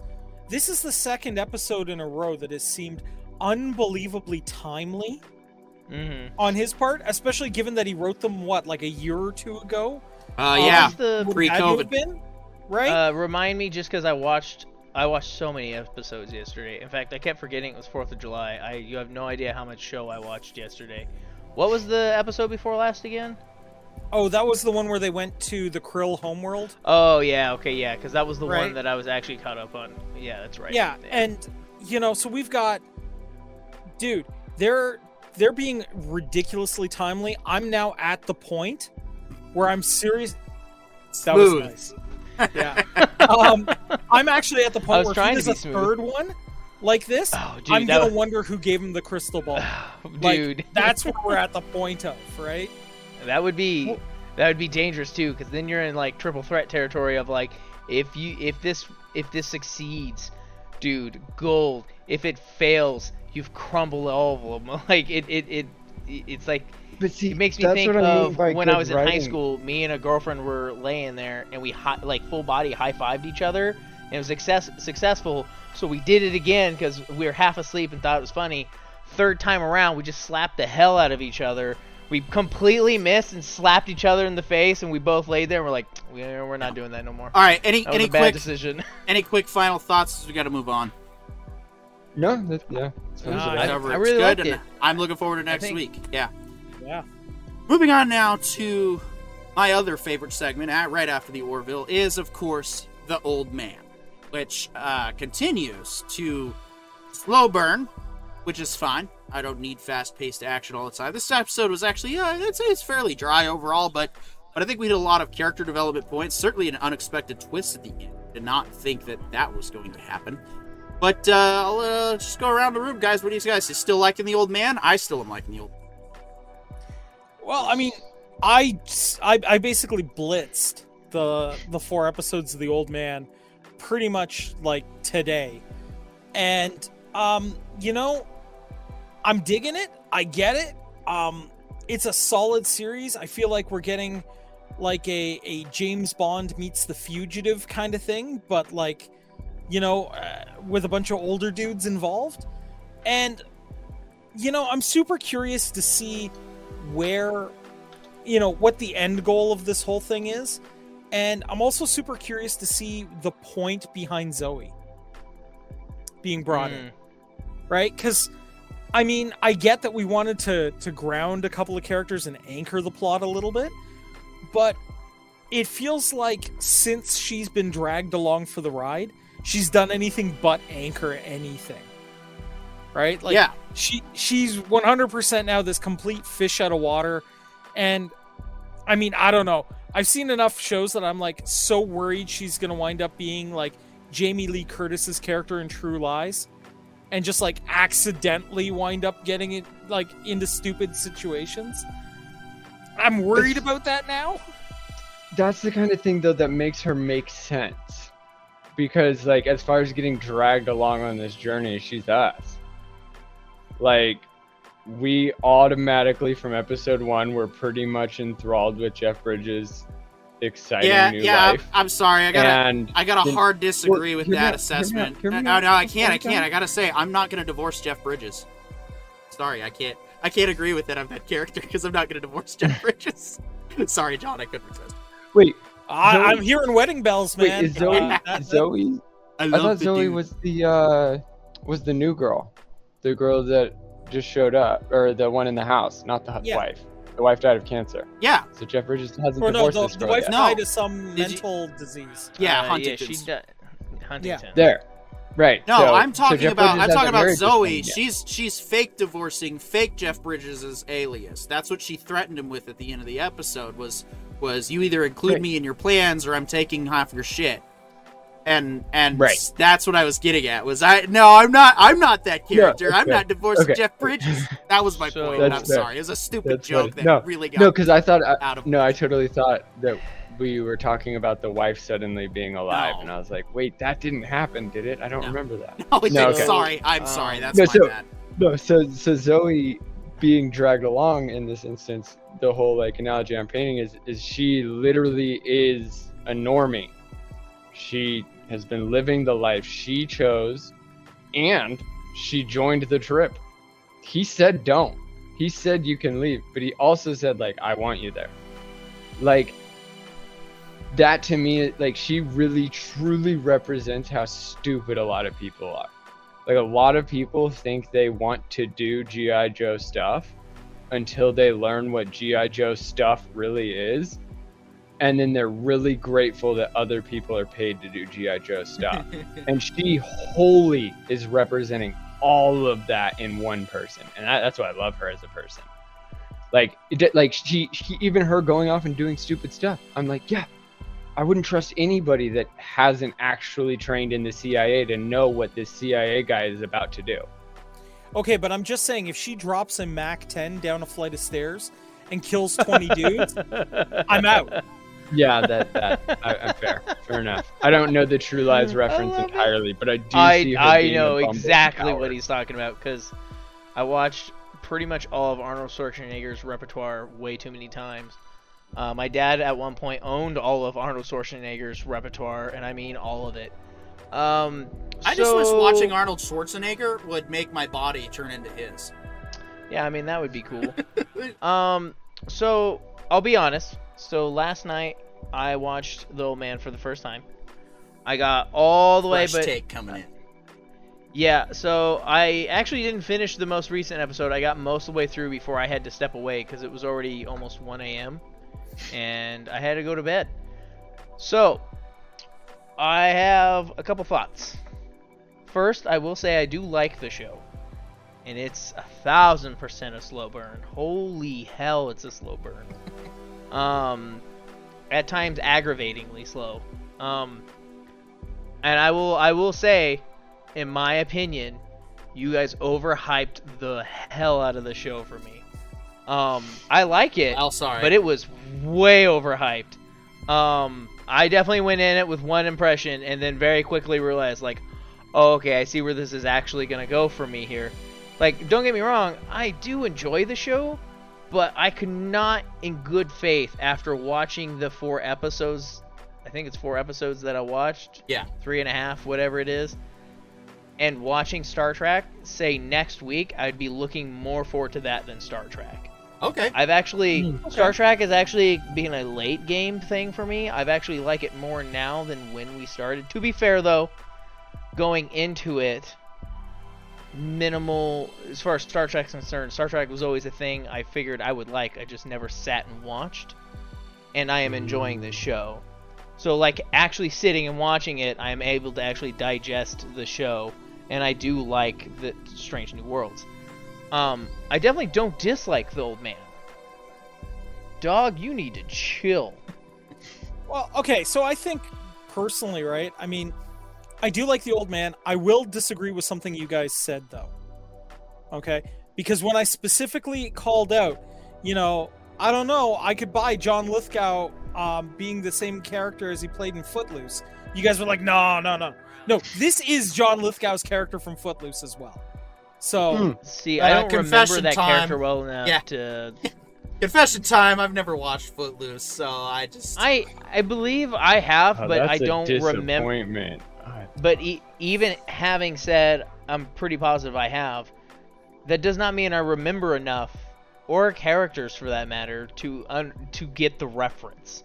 fair Um, enough. Yeah, and, and when I say Footloose, I it, even though you say John Lithgow's in the original one, I still only think of the Randy Quaid John Lithgow character in the new version of Footloose, Fair enough. and that's why I just didn't see like I I didn't see Randy Quaid being this John Lithgow character in the old man. I Yeah, will say, I, I- do think though John Lithgow's character to me is more int- is the most interesting of the characters. we've I actually agree with you. I I don't get me wrong. We're all good. I love uh, wow, I'm forgetting Jeff Bridges. God, Jeff Bridges' character. God, my brain. we don't I even will know his real though- name either, so that's okay. Yeah, that's fair. I will say an interesting thing for me was I thought at one Hey, point dude, isn't it that- something something Lebowski? I did at one point think uh, I didn't see uh, that the FBI or whatever chick being eh, being Emily. I didn't actually see that coming because after her giving the document saying Emily, uh, the Emily had hung herself years ago, I at one point I started to wonder like, is his character actually experiencing the mental decline he thought that he was worried he was, and that he is imagining having these conversations, and that this dude is way further in the deep end that we're than we're actually realizing. Like, I was like, I was getting excited. I was like, oh, this is about to be real Inception level stuff. Like, Emily's gonna be fake, which then brings in the question: Is Zoe actually a real person, or just another figment of his imagination out of his desperate need for companionship? And then they made her real, and I was like, you just ruined all the fantastic ideas I had for this show. I was like, I was like, this is about to get wild and crazy, because then you can go in the deep end of like what's real and not real at any given moment. Like you know, John Lithgow's character is real, but like how much of the interactions you see of them are real interactions, and are we seeing things just from uh, Lebowski's character? Like I was like I was like this is gonna be wild because I like those kinds of I love that like just messing with everyone the viewer like I love that. And then Emily was real and then they showed who it was and I won't lie I was like oh damn. Like I'll be honest you got me you got me good. I don't know if you got me because of myself though or because of good writing or if I just took your writing and I went with it like I just I took off Well, if you take their writing and go off, that's still good writing, that's right? true that's Because, fair you know, like I was I was super stoked and then I was a little disappointed though this though I will admit it genuinely surprised me. I was like, "Oh, oh shit." Like, "Oh, that's that's that was good." I was like, "It's that's oh, this this is oh, So okay. Okay, so- where can we go with this?" yeah, so Brandon, the the cognitive mind games are still on the table. They've already They seeded that possibility. It's just they might come up in a different way. it it is possible, but like man, it would have been especially if they just dragged out like those phone because I was half expecting. I'm not lying when she picked up the phone for no one to be there. like I was I was full blown. Like she's gonna pick it up and no one's gonna be there, and There's she's gonna be there. even more terrified because this man who just admitted to being some sort of crazy fugitive is talking to someone on the phone and there's no one here and now I have to play this phone call out because I don't know where things are gonna go. Like I was super stoked, and then it showed her, and I was like, "Oh, this went a different direction than I thought, but this is still a good direction." like, yeah, and when you consider that John Lithgow know, knows exactly who she is, yeah, yeah, right? Like, Like, it's, that that just adds more depth to this story. Yeah, right? man, it's it's so it's pretty wild. Like to me, out of all of I've watched so far, that was the best moment hand down for me. Was that was like the leading up thinking that and then that twist i was like okay this is hands down my best moment so far but it is like some of the fights i really liked that they were dragged out showing like this is an aged man i do appreciate that from like a chore- uh, a fight scene choreographic choreographic standpoint of like this man's not as young as these dudes but he's experienced ve- extremely experienced like i love that moment of like who are you god old man like like who is this old man like Well, I- his I just love- dogs Yeah, I love that he he makes up for the fact that he's a little slower by having the dogs. Oh, dude, Right? those dogs, they be putting work. Like, they be putting in so much work. For the record, for the premiere of this show, did you know the dogs uh, actually showed up at the premiere with Jeff Bridges? Oh, dude, Oh, and they that's were wearing awesome. little they were wearing little ties, like it was great. That's super dope. Did not I know that. lie. That makes me Yeah, love the pretty show even more. Yeah. Like, but yeah, like, that was that thing of, like, I kind of went in thinking one thing, and then I watched it, and I was like, okay. Like, it was a bit, it was, it was, a, it was a little overhyped for me, personally, but that's not to say it's a bad show. I, like, I want to make that clear. I don't think it's bad. I just was expecting a little more than what it is. It's very slow burn. It's definitely one that I would rather. It's not a show I would want to watch ep- episodically the way we have to. It is one that I would want to Ah. binge watch through like a movie, call it a day, and probably never watch it again. I'll be honest. Well, Like that's I- what would I- happen. yeah, I mean, like, I do want some of the answers to the questions I've got right Yeah, now. Exactly. Like why this this warlord needs them, like wants him brought in alive. Yep, we still I'm- don't know the motivation. I'm super super uh, in the impression that it has everything to do with his wife. Yeah, and that like he- he, wants to know where she's buried to visit him or something like it's gonna be would- something uh, obnoxious like that at the end of this yeah, all this will be for just like I just want to go see her grave, and it's like, yeah why didn't you just say that? Like you could have left a memo. Like, well um, but I, I, I I feel like it's probably a revenge standpoint of some sort for him stealing the wife. I feel like though but but that's that that's could be interesting. so easy right like that's just such Yeah. an easy cop out I like, am it's aware. gotta be something weirder I bet you the reason would Jeff is something afraid of his mental decline is because the mental decline comes from the region. And Mm. this man is experiencing the disease himself, and he's waking up in the past, still hunting Jeff. That's Ooh, that would be good okay. that, man. that I, i'd buy that That that could be interesting. I would I would prefer something. I would prefer like some weird, like some ridiculous and strange reason would honestly be better for me, or like what Dude, John I just would said prefer could be really good. But Trust like, in her name, and it's the last bit of money he has left.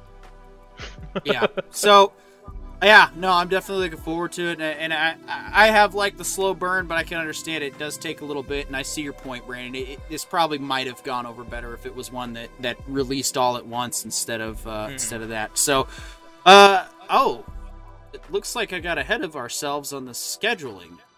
Sure, why? That's a weird here. I, I mean, we talked about we talked about Star Trek, talked about uh, talked about Orville. We talked about the old man. Corion, why don't you tell us about the Thirteenth Warrior? all right uh if you guys are really down for that let's do it Yeah, Um, check the thumbnail once your video updates. yeah all right well um, Surprise, mother! I've already used enough f bombs for the. All right. Well, um, the Thirteenth Warrior is, in my opinion, one of the best um, Viking movies that we have ever gotten, and probably because it's not 100% a Viking movie.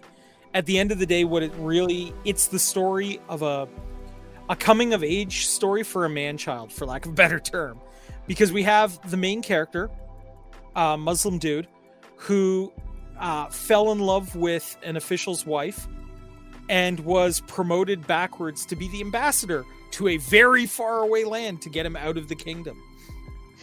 And he's going to meet these people, and it turns out that it's this group of Vikings.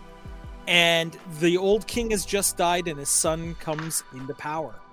And one his, when and the day after his son comes into power, a call is put out by a neighboring or well by the the homeland of these people that monsters have come back and are devouring people. So the decision is made by the wise woman that 13, eh, 13 men of the tribe, well, 12 men of the tribe and one man who is not of the tribe are going to go and, and try to rescue these people. And it becomes this story of how this guy who really hadn't traveled out of his kingdom, who was like a professional poet and artist, not really a, a useful person to to his people, learns how to be a good man and how to be a useful person and what brothership and fellowship really actually means. And he does it with the most unlikely of people who he shares no culture with, but he learns to. Um, each of these Vikings is unique and has their own character arcs throughout this whole thing and their own moments of glory, for lack of a better term. Um, one of the things that I love about it, um, man who I deeply consider my brother, he was a my roommate in, in college. Um, Hey, yeah, we spent a lot of time together. you have a Um, you have a picture you can uh, share your screen with. I can try. Let me just see if I can Okay. bring. Because uh, and I'm sorry to interrupt, but this was actually the the motivation was because you put out a beautiful video and a, and a tribute to your friend, and honestly, I was like, you know what, I want to find out. I want to see this Well- for myself, and uh, go ahead, John. I, I you indirectly directly called us out in the video. You said when you do something for somebody else that matters to them, they'll do it in return. And you But that are shouldn't be somebody who is motivation. doing well. No, you were doing something for your friend, and now we're doing something for ours. Oh, thank you guys. Give me one second. I just want to find a picture of him by himself. 'cause yeah. Um, usually I, he's buried under women, so it, it takes a few minutes to find. in your video, you asked us which character you most closely identify with, and I believe it's the it's the newly crowned uh, the newly crowned king, the David Gilmore looking guy. Uh, I can't remember his name. The, the one who Oh, kills the mother. Yeah. Buliwyf, uh, I will. To me, it wasn't. Was it Buliwyf, Redbeard? but I Red-haired it. dude? See, because I thought it was Bovite because uh, Because I, I was trying to find the line. You said there was one line, and the only line that made any resonance to me was about the fighting. Don't let them see. Like, because then they have to like spend all this Sure, time being though. afraid of the unknown. Uh, actually, for me, it was uh, the guy I always identified with. Is uh, when they go into the caves and they've got the plate mail and everyone's having to remove their breastplates, and he's the guy who goes, "You'll have to kiss me for it." um, that is 100% my attitude. One, and there's a moment where he knows he's critically injured. He's not going to make it, and he stops and he goes, I think I've run far enough. Go. Right? That willingness to sac- to sacrifice yourself for your friends. today was a good that- day. Yeah, today was a good day. That always resonated with me. Now, my friend Tony here, as I said, it was very difficult to find a picture of him not buried in women. Um, which, if you'll remember, the blonde from the movie is exactly that guy. and like I said, we all found the guy that we resonated with. And uh, yeah, my brother, uh, Tony here, um, I think the picture perfectly illustrates the kind of guy he was.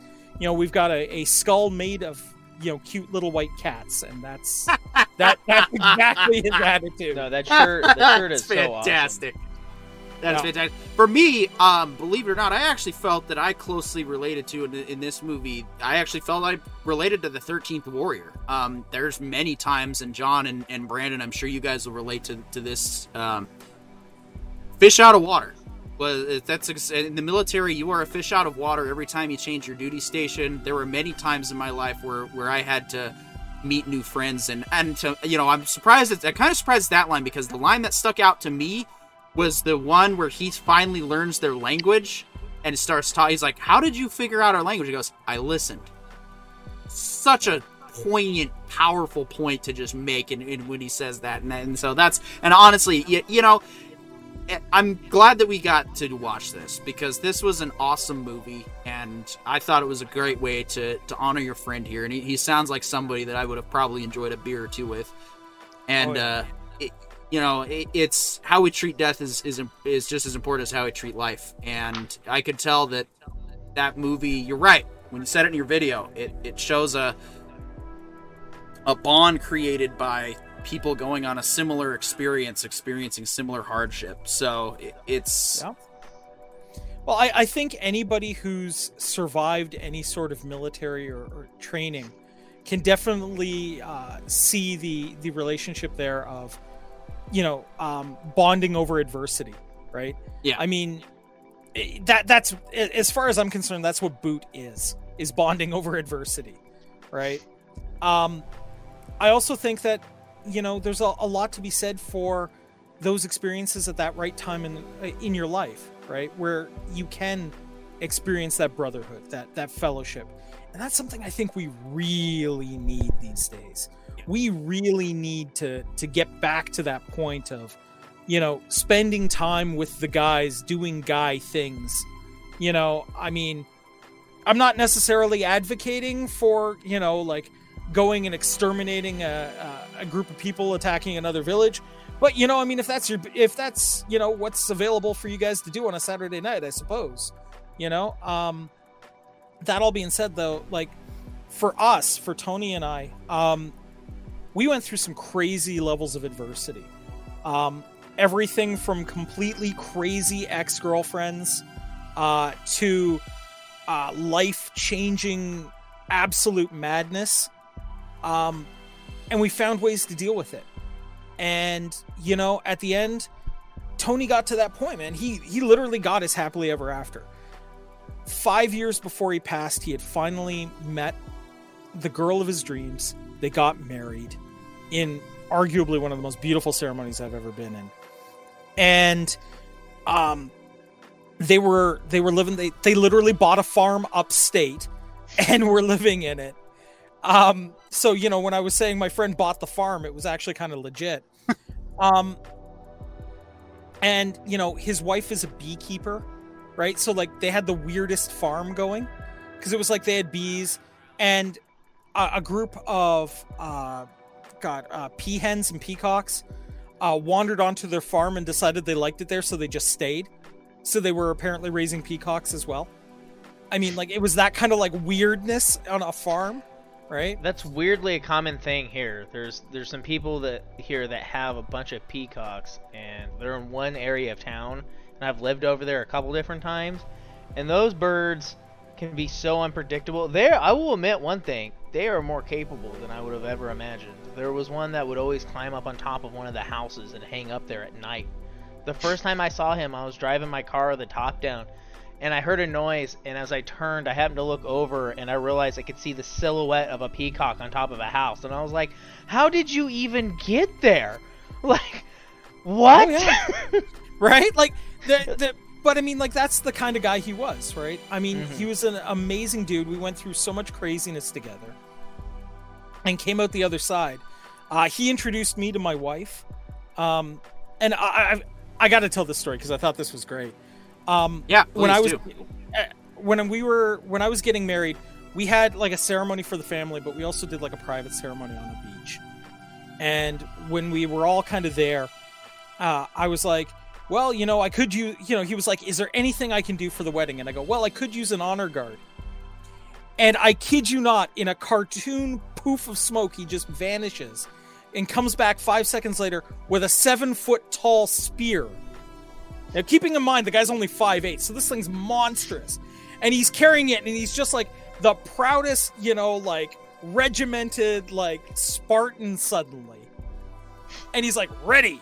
And I'm like, okay, let's do this, right? But that's the kind of of, of man that we we had there, right? I mean, that was that was the the kind of brother that you know I had, and the kind of wonderful, amazing human being he was. And uh, recently, we we finally got the opportunity because of COVID and whatnot to do a memorial to this man, and people came out of the woodwork from everywhere because of the impact he had. And I guess the only thing I can say is the one truly amazing thing I learned from this man is don't wait. Do not wait. If you find your happiness, seize it for all you're worth and never let it go because you don't know how long it'll last. And it's super important to grab it as grab it and own it as quickly as you can. Uh, Brandon, did you have a question? Or... Hmm? Okay, you must have. Sorry, I just saw your arm up for a minute. I wasn't sure if you had Oh, a I was- thought this I or a was question. scratching my head. Oh, okay. Yeah, Sorry, so- everything's smaller right now. So No, uh, no, you're good. You're good. Uh, John actually messaged me earlier asking if I had watched uh, the Thirteenth Warrior before, He- uh, and uh, at the time I was like, I was like, I might have, and then so I pulled up images a bit ago, and I realized like I have a thousand percent seen this movie multiple times. Like it just, I just hadn't re like when I read the name, I was like, man, the name's familiar, and then I looked it up, and it was Antonio Banderas, and I was like, I've probably seen this movie because there was a period of time where I loved that dude. And then I, I looked up images and I was like, oh, it's that one. I like, yeah, I know that. Like, there's a few scenes that stand out. Like one of the scenes, um, unfortunately, I can't speak to who I related to most because it's been so long since I watched the film. Yeah. It's hard to like, and my memory's garbage. Even if I had recently seen the film, uh, but the scene, there's a scene, and you'll know the scene really fast. But there's one scene in that movie that like I always loved, and I can remember insanely clearly because like even as a kid, I was able to understand like how impactful of a moment it was, and it's I want to say it's the king or the main the like lead warrior after they have this huge fight, and he sits on that like Yes. he sits on like the higher throne looking thing and he sits there and he dies but like he sh- it just looks like he's sitting as a sentinel and it's a wild moment Yeah, that's um so he had already been poisoned. They knew he was going to die. Yeah Uh, and he still comes out to fight the the the big boss of the the Mhm. bad guys. Beats the hell out of the dude. Wa- marches right back to his seat, plants his sword down, and sits there like, you know, King Conan of the mountain.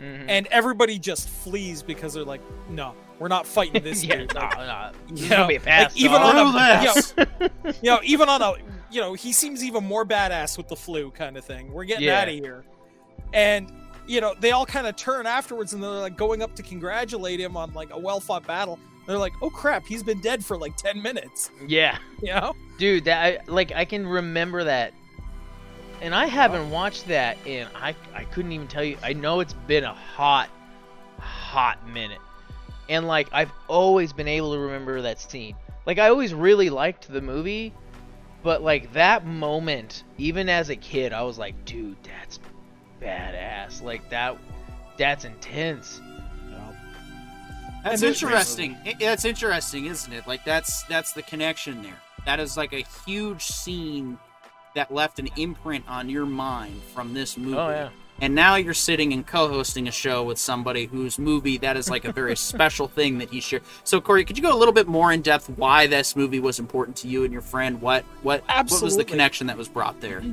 Absolutely. So, uh, you know, we were just starting out as kind of like, you know, you know, young starving students, right? I literally didn't have a TV even at that point. But when I moved in, um, we did some technological wizardry to turn a computer monitor. Uh, when back in the days when computer monitors and TVs were different things, we turned a computer monitor into a TV. And I had arranged the TV and he managed to scrape together the money for the DVD player, and that was the first movie we sat down and watched. And after watching it, we were like, okay, we hadn't seen this previously. We picked it up because we thought it looked cool. And we're like, Viking movie? Absolutely. That's, you know, that's where we want to be. And then it turned into a thing where whenever one of us was having a bad day in that two or three years, the other one would pop some popcorn, plunk it down, pull out a couple of beers or a bottle of mead or whatever it was, turn on the movie and go, sit down, we're having a better day now. Like that's it. You know, um when we had girlfriends, we would literally go, guys, I'm sorry, but like Tony needs me, or like ladies, Tony needs me. You're on your own tonight. we're doing this. And they'd call and we just like grab the phone, put it, you know, hang up, like go, movies on, hang up, toss the phone away. Like that was, you know, it was a ritual of this is what we do to get back into the right mood to be able to tackle the day, right? Because we're kind of sitting there going, you know, if these if these these group of guys who arguably are having probably like the shittiest experience they've ever experienced can get through, we can too. Right? Like we can survive whatever nonsense is going on, right? Whether it's the crazy ex who, you know, was trying to beat down our door, whether it was um the weirdness of living in the building we were living in when we tried to um, make a, a curry chicken dinner and it was failing out horribly and we had the little indian ladies that lived in the building knocking on our door saying you're using this spice wrong. We can smell it from here. Right? To the one night where we had a massive power outage um, but my friend there tony uh, he had a thing for skulls. He just that was his collection. So um, i was at the time working for a company that had like stocked a whole bunch of halloween gear. So I pulled out like 150 of these skulls, put tea lights in all of them, lit the whole apartment with skull lights, like skull lanterns. He pointed them though all at the door, so they were all the eyes lit up looking at the door. He opens the door. I turn around in like my big badass chair and go, "Ah, we've been expecting you." Right? Just to make him laugh his ass off, right? Um you know, those kind of things we you know, that was the life we had going. And, you know, it wound up not ending because of anything necessarily bad. It was a situation of he had introduced me to my my wife and we started getting together and we're like, you know, we were going, well, we're going to have to get a place. And we're like, okay, well, how do we take Tony with us? Right? Like, how do we, you know, how do we as a married couple have this dude live with us? and he then comes and he's like, "Listen, I've um, I've decided that uh, I'm getting out of my current industry. I'm going to become a watchmaker, but I got to move to Quebec." And as it turns out, we I wound up being part of the group that introduced him to a girl that happened to live in Quebec that turned out to be his wife. So like that's how crazy a uniform thing happened around that, right? We were each other's best man at our weddings. Like I, I literally drove him up to his wedding because he had had such craziness trying to get up to this wedding. I'm like, nope, get in the car, we're going. You know, get in, loser. We're gonna go get you married. um, you know, but it was it was that kind of world, and it was just the right time in our life to be swept away by an epic. And this was the epic that we latched onto, and this was our our feel good, our pump up movie, the thing that we watched when we wanted to to get back into the game and get going again. And um, yeah, it was it was almost like the sacred thing, right? You know, I mean, hell, we the only time we ever paused the movie was one time, and this was just to mess with people. Um, we had a pair of Mormon missionaries come to the door. I like where this is going. Oh, you're gonna really love this. And I turn to him and I go, all right, follow my lead. Like, whatever happens, just go with it. Right? And of course, as soon as I say something like this to my friend, like, both of us have this mischievous streak. So he knew I had something planned. So we open the door and we go, oh, thank goodness you're just in time for prayer. Right? You know, we're doing a prayer circle. Come on in, come on in. Of course, we didn't tell him what gods we were praying to until we had already locked the door.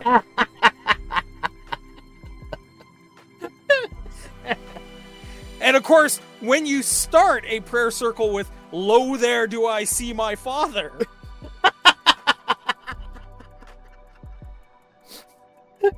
and you got a pair of Mormons scrambling for the door.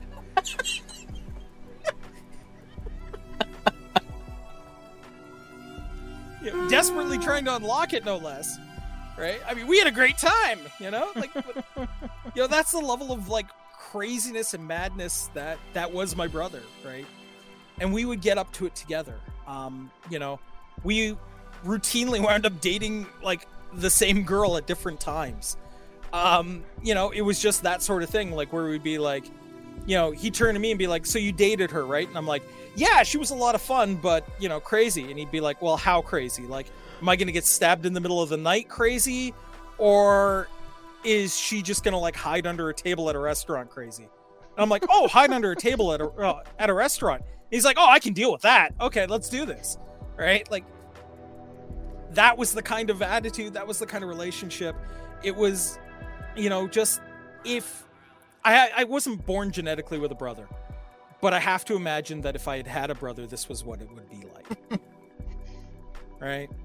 You know, minus of course the random fights and whatnot. I mean, now granted, my Yeah, my random. wife will tell. well, my wife will tell the story of how we um, we decided that the most ethical way to deal with disagreements on the chores was naturally a lightsaber duel. Um, you know, I mean that that, that seems to be the most reasonable Yeah. way to deal with it. Yeah, I Problem- tried. I tried. I tried Is something that similar. not what everybody does with their wives? well, I, I tried. Right? I tried to like well, no, challenge. this, this was the, this was my friend. Now, what happened though was my wife would get so frustrated because we'd be having these epic battles, the duel of the fates, routinely that she'd just get frustrated and go do it. And as soon as we realized that that was what was going to happen, well, I, you can imagine every single thing turned into a lightsaber duel. Yeah, see, I tried something similar. Uh, I picked video games that I was good at and was like, "Hey, you want to fight each other over the chores?" And then, of course, you know that that she didn't really like that. And then, of course, countered with, "Okay, well, let me run you through a sim scenario. See if you can make more money than me without cheating." And I'm like, "I don't want to play this game anymore." um, stupid. I mean, you know, Yeah, I only want to play games I beat you at. Isn't that right, you know, John? Oh no, dude! My wife, I sh- I showed her. Well, I didn't really show her. We we started playing Mortal Kombat together, and I was like, you know, this is gonna be a joke. I, I should go easy, but obviously never let anybody win. If you if you, if you can't win, don't play. But I was hundred percent wrong. Apparently, the only video games this woman enjoys are Call of Duty and Mortal Kombat. And she also respects all of the rules of like don't be a spammer and that's when Which it gets a real just rule. so fru- well no it's, it's a great rule especially like when you're you know doing like we've never done it for chores or anything like that but we just do it for gaming to have fun together but like it's so frustrating to be good at a game and then have somebody walk on be equally as good but also have no clue how to do a single combo like I've lost to her fatalities many times, and she still cannot figure out up, down, over B. And it's it's not fair. Hey man, I, I I feel you. Um, all I can say is never get into a Pokemon duel with my wife. You will just lose. That's awesome. You know, uh, you know, like she's just like the, you know, the the female trainer was I think based on my wife. Um, you know, Dude, that, that's the only way I can describe it. She's just glorious at it, and I mean, like, so great.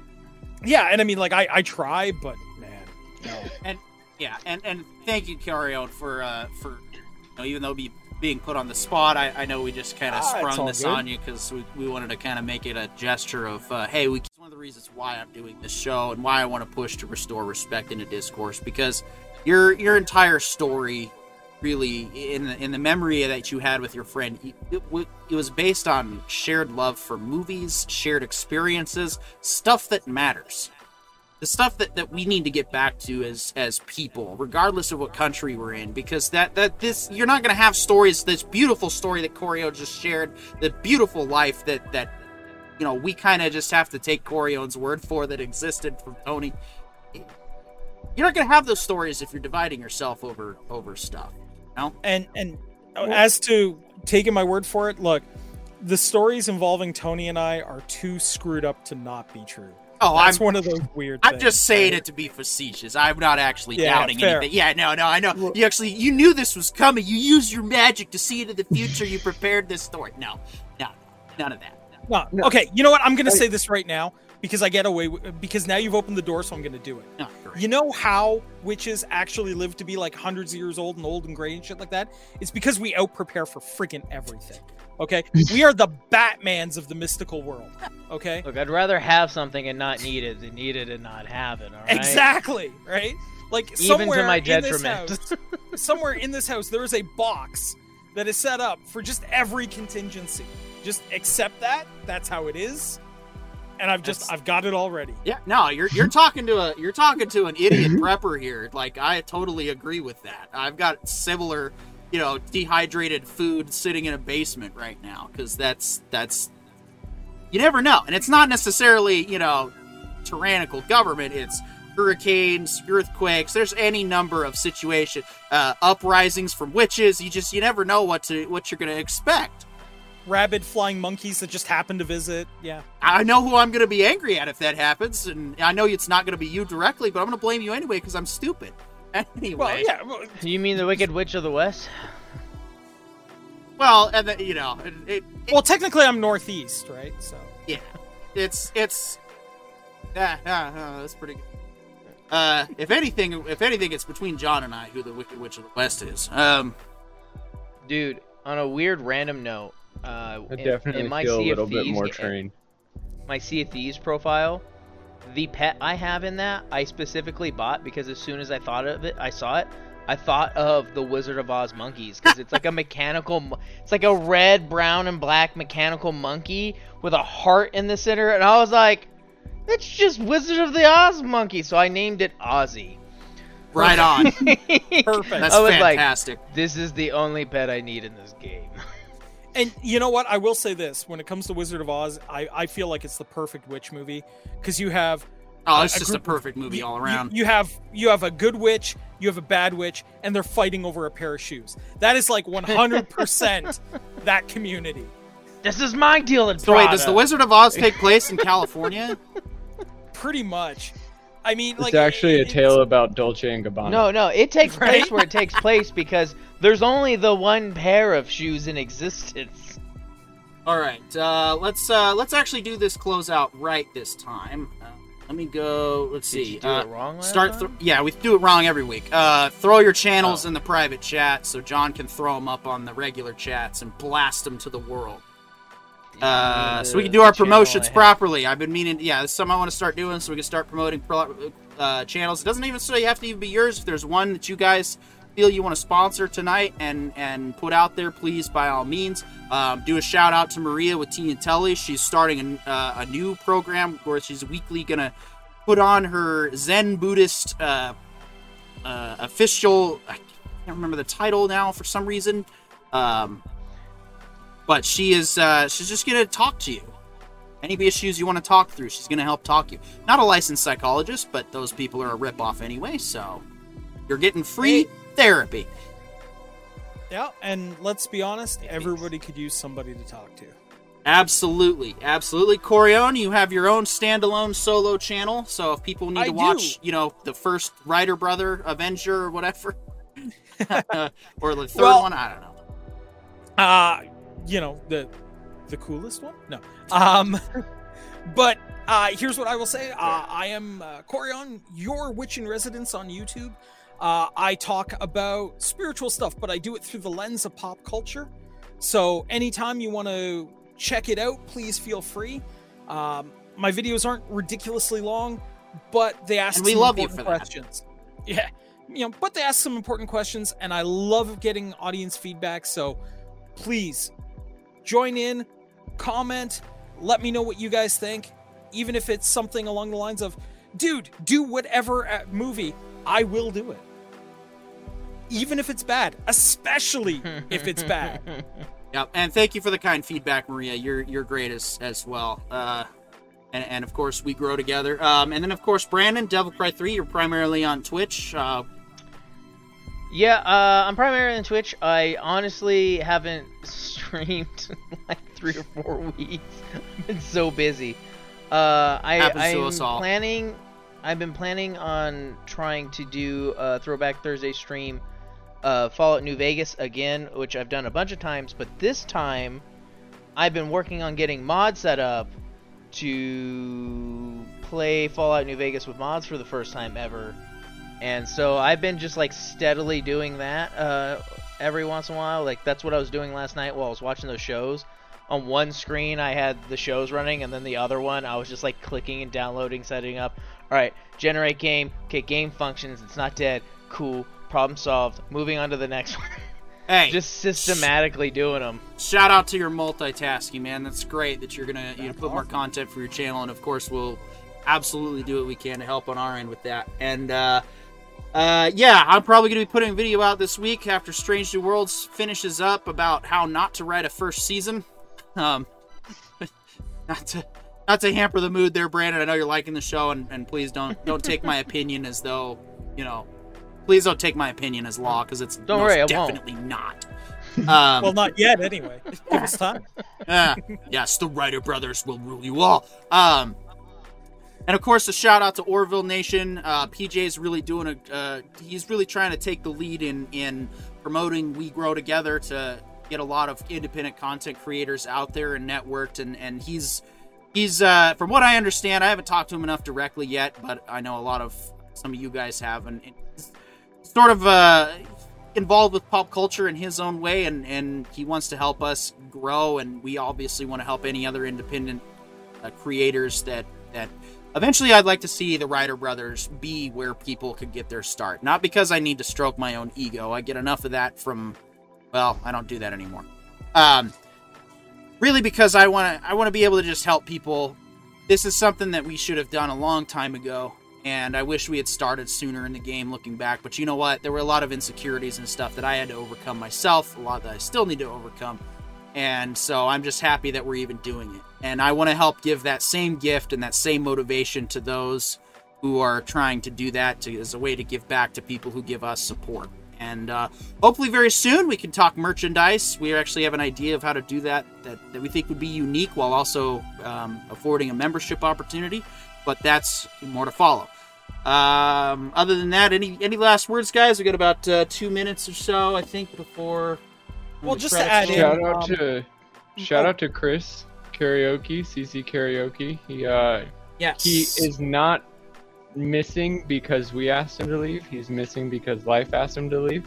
yes. We miss him deeply, uh, and that's why his We do. channel is included as well. We do, but he also does have a big following on the karaoke side, and he's trying to get people excited about the Writer Brothers in his own way. And so we appreciate all his continued support. We do look forward to ho- hopefully having him back around fall time, uh, uh, time permitting, and uh, and so we definitely want to want to see him back. And any other anyone else who wants to come join our discussion, we're we're here every Tuesday. So Yeah, and uh, yeah, I was just gonna say uh, to to the talking about PJ at Orville Nation, um, having worked with him in the past, he's a wonderful human being. He's a great, wonderful spirit of a man, and do check him out. Check out Maria. She is like arguably, I think, one of the best YouTubers in existence. You know, excluding of course everyone on this panel. Um, but definitely do check her out. Uh, you know, and check out uh, PD's videos. He's got like way better production value than anything I've ever put out. Um, he actually Oh, knows how to cut a video, you know, uh, which is something that I am still struggling to do. So do check him out. Um, and of course, Devil Cry Three, dude. Your commentary during games is actually pretty damn glorious. Oh, have you I gone and listening to rewatched some Ray. stuff? Oh yeah, I have. And My favorite is the my Resident Evil 3 playthrough. Well, all, all I'll say is this, dude. I do my homework. Is all I'm gonna say. but um, yeah, No, you- man. No, look, you guys are all good and, and helping to make this into something more than than really what it is and, and so it's it's truly it says a lot to your guys' character and, and uh yeah un- unfortunately that's pretty much uh brings us to the edge i want to thank all of our listeners today and uh, i want to thank everybody who watched all the way through live and if you're listening to this we're on every tuesday 6.30 mountain time pm not the horrible am and uh i'm peter york the Writer brothers we'll see you next week I love you. Welcome to Cosplay.